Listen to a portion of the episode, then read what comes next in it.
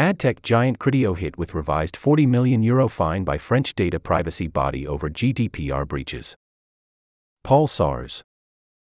CNIL says no to behavioral retargeting. Comment camera. Image credits. Eric Piermont slash AFP slash Getty Images.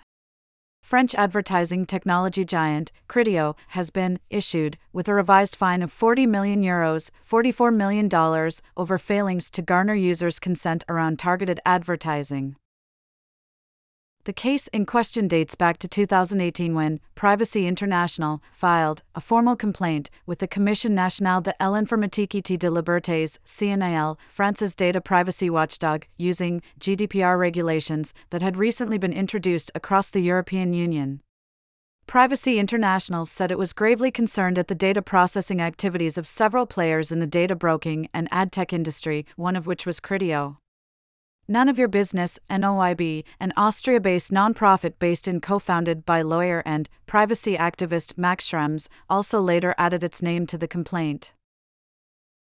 The crux of the issue centered on what Privacy International referred to as a manipulation machine, vis a vis how Criteo used various tracking and data processing techniques to profile Internet users for more granular ad targeting, such as using prior online activity to predict what products an online shopper might want to buy. This is known as behavioral retargeting.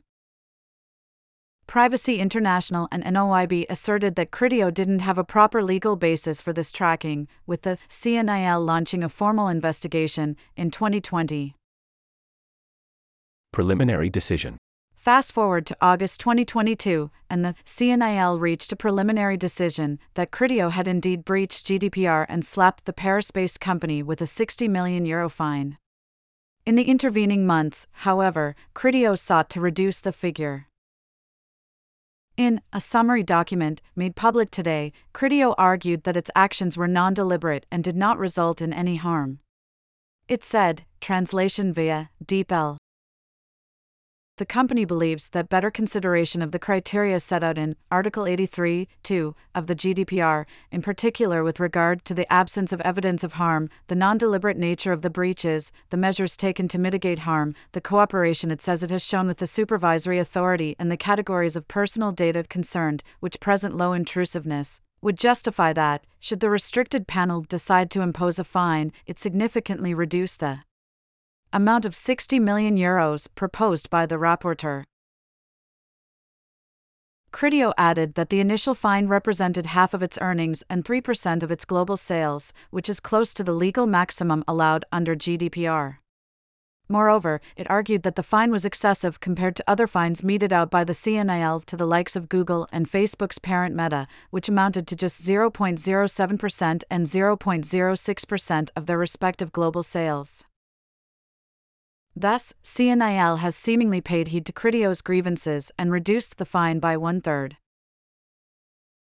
Findings The CNIL's final report still paints a scathing picture of Criteo's disregard for privacy, noting that the data processing involved a very large number of people from across the European Union, including the consumption habits of millions of Internet users.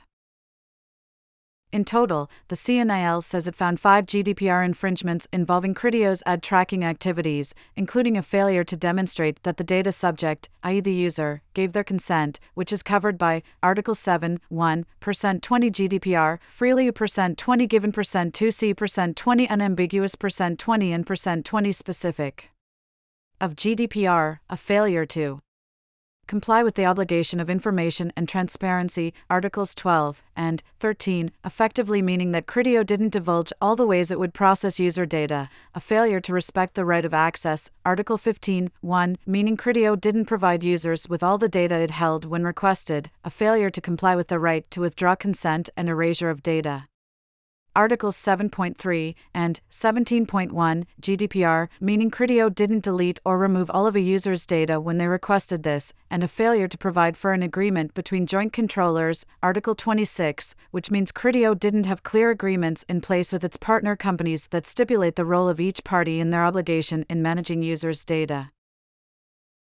In its conclusion, the CNIL said that although Criteo didn't have individual names of each user, the data was sufficiently accurate to re identify individuals in some instances, which means that it was likely able to identify individuals by cross referencing otherwise anonymized datasets with public records or combining other data meshing techniques to infer the identity of users. And then, of course, there is the elephant in the room Criteo's motivations with regards to its main mechanisms for making money.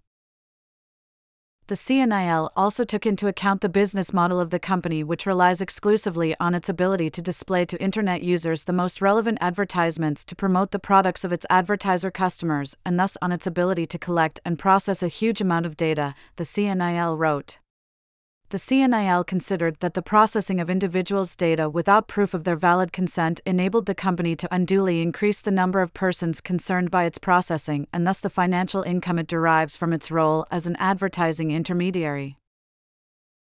TechCrunch has reached out to Criteo for comment and will update here when, or if, we hear back.